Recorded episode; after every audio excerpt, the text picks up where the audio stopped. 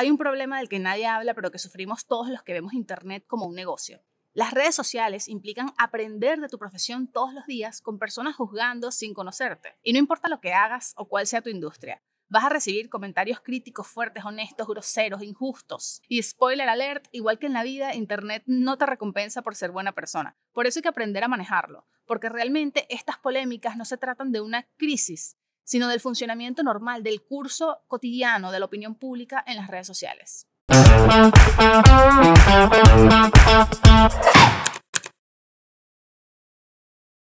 Hola, ¿qué tal? Yo soy Marjorie Haddad. Bienvenidos a Refresh, un podcast de Whiplash Agency para surfear las olas de las críticas digitales que solo son divertidas cuando no te afectan a ti. Sigue los mejores tips de social media, como siempre, arroba Wplash en Instagram, arroba en Twitter y TikTok. Si tú quieres aprender, por ejemplo, cómo debes compartir los reels en tus historias para que los views no se pierdan y para lograr más interés en ellos, pues nos sigues, es gratis y es bastante útil. Ya hemos hablado mucho en este podcast de la importancia de crear comunidad y cómo para hacer crecer cualquier negocio debes generar credibilidad y debes hacerlo bajo tu propio nombre, tanto como sea posible. Lo que no hemos dicho es lo arriesgado que puede llegar a ser esto, porque la responsabilidad es un valor de doble filo.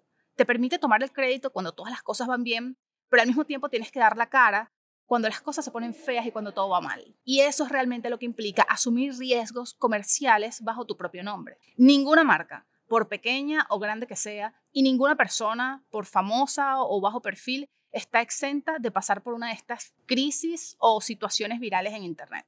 Y por más control freak que tú seas, y créeme que en Whiplash nos ha sucedido varias veces, no solo con clientes, sino con la empresa en sí, uno hace su checklist, reuniones, revisiones, anticipas la situación, tienes todo estudiado, eliminas un post potencialmente problemático, pero la realidad es que no puedes controlar el tren de pensamiento humano y las ideas de las personas que te siguen. Intentar controlar, definir y mejorar lo que otros están hablando de ti es como ponerle diques al mar y decir, no, el agua para allá no va a pasar. Imposible, porque no existe un filtro de conciencia.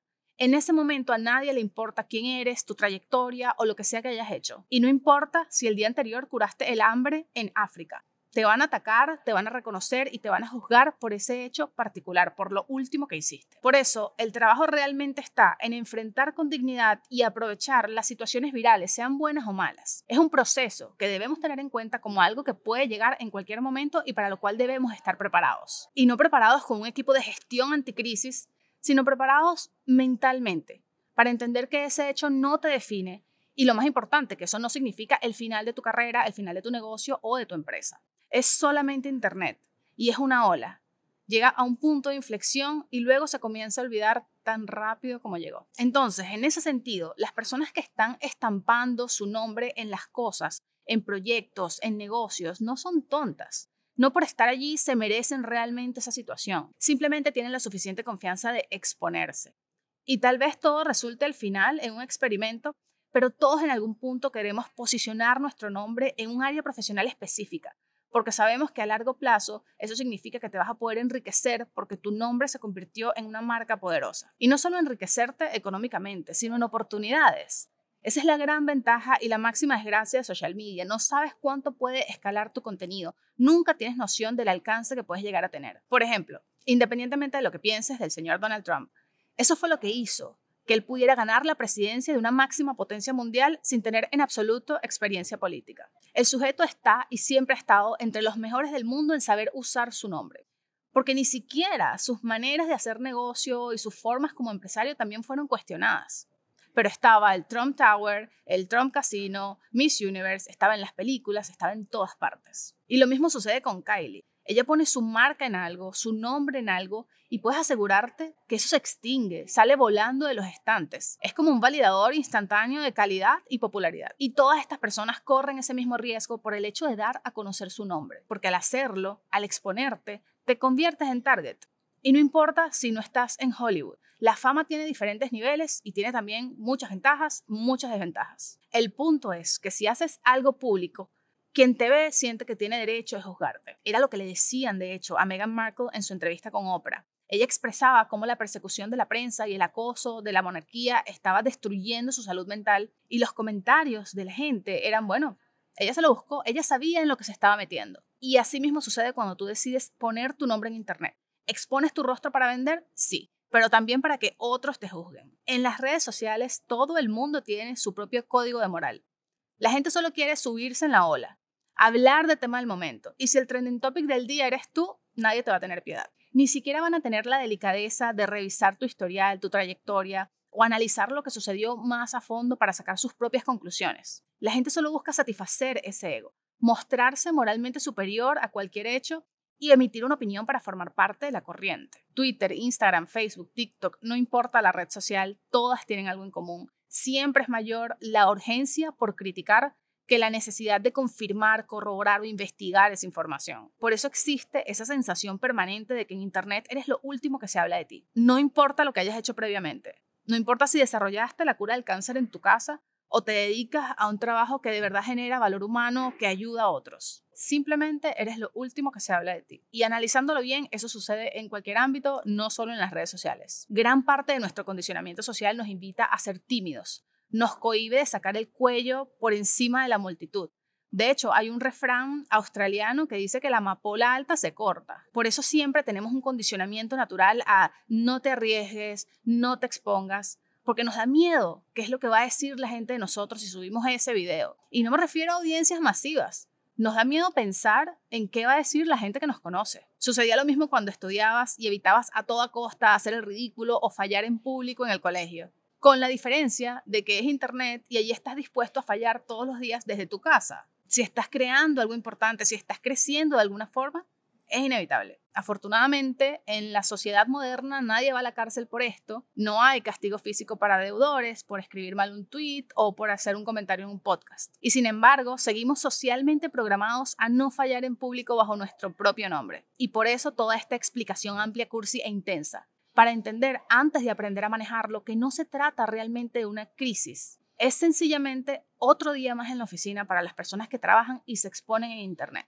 Entonces, ¿cuáles son los pasos básicos o por lo menos la forma más coherente de actuar? Las grandes empresas arman su propio plan estratégico, es decir, se adelantan a posibles escenarios y lo que hacen es tener su propio protocolo de actuación. Y no solo para eventos polémicos o virales, sirve desde lo más sencillo, para saber cómo actuar si un cliente tiene una queja, si un cliente fue mal atendido o cómo hacer si tu empresa está siendo relacionada con algún evento negativo. Y creo que eso es algo que todos debemos emplear, desde negocios que están comenzando y no tienen tanto alcance hasta aquellos que ya tienen más trayectoria. Esa sería definitivamente la primera fase, atender con el mismo nivel de responsabilidad y prioridad los problemas más pequeños, porque esas son las situaciones que luego escalan, se acumulan y se salen de control. ¿Y cómo se atienden estos problemas? Con amabilidad.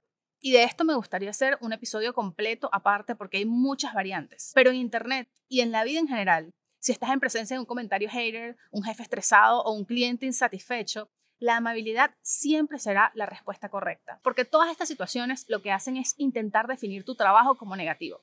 Y cuando tú respondes amablemente, lo conviertes en una oportunidad para mejorar tu reputación y tu credibilidad. Porque sí, los comentarios van a ser hirientes, injustos, groseros, pero expresa siempre amabilidad con la respuesta y jamás respondas de la misma forma. Porque no importa quién escriba el comentario, tu objetivo no es hacer que esa persona cambie de opinión, es hacer que el resto de la audiencia y de tus seguidores que van a leer ese comentario y que tienen acceso a esa información validen la confianza que tienen en tu negocio. Si todo sigue escalando y no logras contener el problema, la segunda fase es monitorear. Y sí, parece lógico, pero monitorear implica primero no ignorar la situación, no desconectarte, no eliminar masivamente comentarios de la gente, sino enfrentarlos con responsabilidad. Y no solo lo que escriben las personas. Dependiendo del problema, es importante evaluar la necesidad o no de borrar ese comentario, esa publicación, ese tweet que inició la situación. Nosotros hemos tenido cuentas y clientes en donde puedes identificar y eliminar con anticipación ese agente detonante porque es evidente y lo puedes prevenir. Pero una vez que la leña agarró candela, la mejor forma de solucionarlo es enfrentar la situación, no eliminar y tratar de borrar lo que dijiste. Primero porque ya está en la boca de todos, todo el mundo captura, todo el mundo tiene un clip de ese video y lo van a compartir además acusándote de cobarde. Entonces siempre la situación se puede poner peor. Otro punto que repito porque es importante en esta fase de monitoreo es no insultar a quienes te atacan. Si vas a responder un comentario estratégicamente para que otros lo lean, hay que seleccionarlo bien y siempre debe hacerse con amabilidad.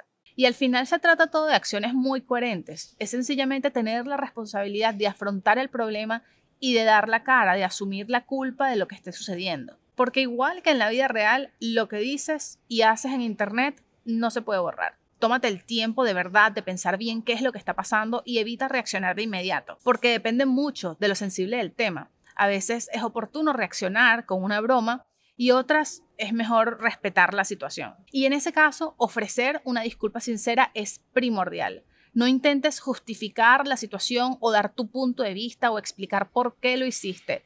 Aunque tengas la razón, nadie lo va a entender. Al estar en el ojo del huracán, a nadie le importa. Y lo único que puedes hacer es establecer acciones que promuevan tus valores o que ayuden a mantener tu reputación de la forma más digna posible. La cuarta y última fase, una vez que haya bajado la ola, es trabajar en torno a ello, aprovechar esa situación para crecer. Todo tiene su pico.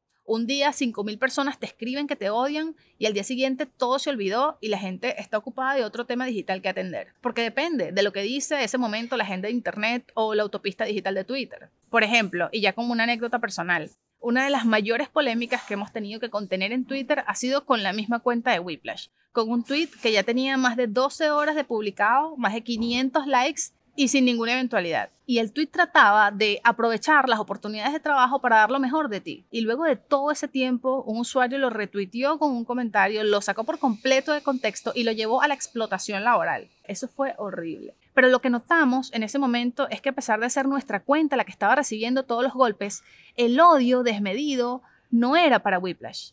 Era una especie de protesta al sistema de contratación, a los creativos que han sido históricamente maltratados por empresas, mal pagados, que incluso les han robado sus proyectos creativos. Y toda esa gente que no conoce Whiplash, que nunca ha trabajado en la agencia, decidió juzgarnos como iguales, sin conocer cuáles son nuestras prioridades de equipo o cuál es la forma como manejamos el trabajo. Entonces, hay un sentimiento de rencor, una necesidad de las personas de crecer como profesionales y desvincularse de sistemas burocráticos que los limitan. ¿Y cómo trabajamos eso? Desarrollamos un proyecto para crear cursos gratuitos, para que las personas puedan crear su propia empresa, para que puedan trabajar y crecer como profesionales desde cero sin necesidad que alguna gran marca los respalde. Porque todo eso se puede hacer solo que pocas personas conocen las herramientas correctas para lograrlo. Y de eso se trata, de analizar la situación y aportar algo que realmente te permita mejorarlo. Si te atacan por maltrato animal, promueve una iniciativa vegetariana en tu negocio de comida. Si te atacan por emitir un comentario sobre el coronavirus en un podcast, crea un espacio en tu cuenta para ayudar a quienes no tienen los recursos para tratarse. O si tienes suficiente presupuesto, apoya causas que solucionen esos problemas que a veces tratamos a la ligera porque sencillamente son ajenos a nosotros. A fin de cuentas, se trata de aprovechar la situación, no para sacarle ventaja o no solo para mejorar tu reputación de marca, sino para mejorar como persona, que es realmente para lo que sirven los problemas en la vida. Este podcast puedes escucharlo en tu plataforma de audios favorita. Si te gustó el contenido, suscríbete al canal y deja en los comentarios de qué quieres que hablemos en el próximo refresh.